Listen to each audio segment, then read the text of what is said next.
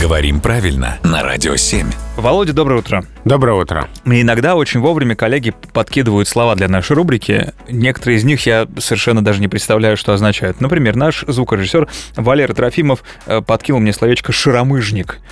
Сможешь ли объяснить ты, что оно означает? Шаромыжник — это тот, кто любит поживиться на чужой счет, лавкач, жулик.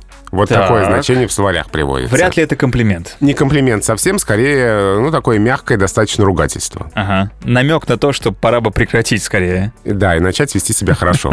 Тут интересная история, потому что практически в любом источнике ты обязательно найдешь объяснение, что это происходит из французского «шерами», «дорогой друг», и что будто бы слово пошло от обращения солдат наполеоновской армии к русским. Мне нравится такое объяснение. А поскольку это все-таки была неприятельская армия, Да, ну тут и значение отрицательное. Логично. это не единственная версия, и некоторые лингвисты с ней не соглашаются и предлагают славянскую этимологию все-таки этого слова.